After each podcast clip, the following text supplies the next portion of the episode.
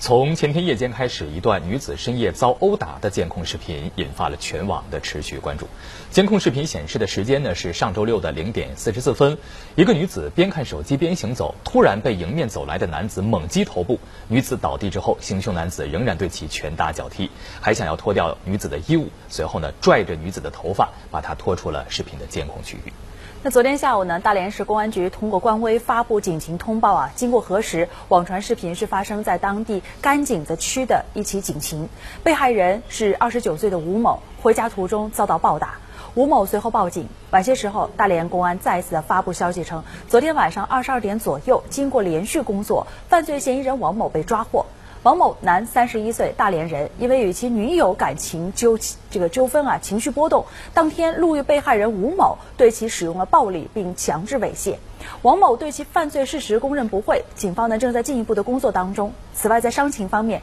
经过医院的诊断，被害人吴某是脸部软组织挫伤，目前已经出院了。